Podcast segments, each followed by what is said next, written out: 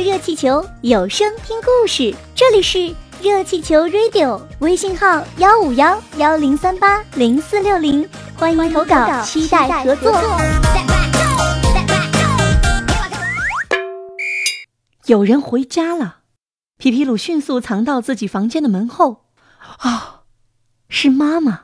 皮皮鲁倒抽了一口凉气。妈妈径直朝鲁西西的房间走去。福尔摩斯还在鲁西西的房间里，皮皮鲁傻眼了。鲁燕上班的时候心里总是不踏实，女儿究竟出了什么事儿？怎么一天之内变化这么大？他请假回家，准备把鲁西西的房间好好检查一遍。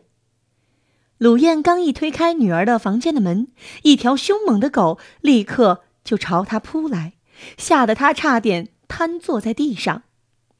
福尔摩斯很少见人，他看见鲁西西的妈妈后，使劲儿的叫，意思是皮皮鲁，你快来。可皮皮鲁哪敢来呀？当鲁燕看清是一条小狗冲他叫时，他全明白了，原来女儿偷偷养了一条狗，鲁西西是把肉罐头给狗吃了，还半夜三更的去冰箱里拿牛肉给狗吃。鲁西西怎么变成这个样子了？妈妈把鲁西西的房门反锁上，福尔摩斯被拘禁了。皮皮鲁真想冲出去把福尔摩斯抢回来，可他明白这个举动除了把自己暴露之外，一点儿用都没有。想想自己几个月的心血白费了，尤其是想到福尔摩斯的命运。皮皮鲁真想哭。妈妈的脚步声过来了，皮皮鲁连忙藏在壁柜里。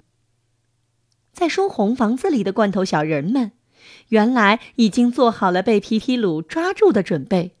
没想到事情变化的这么快，皮皮鲁妈妈的出现，给他们解了围。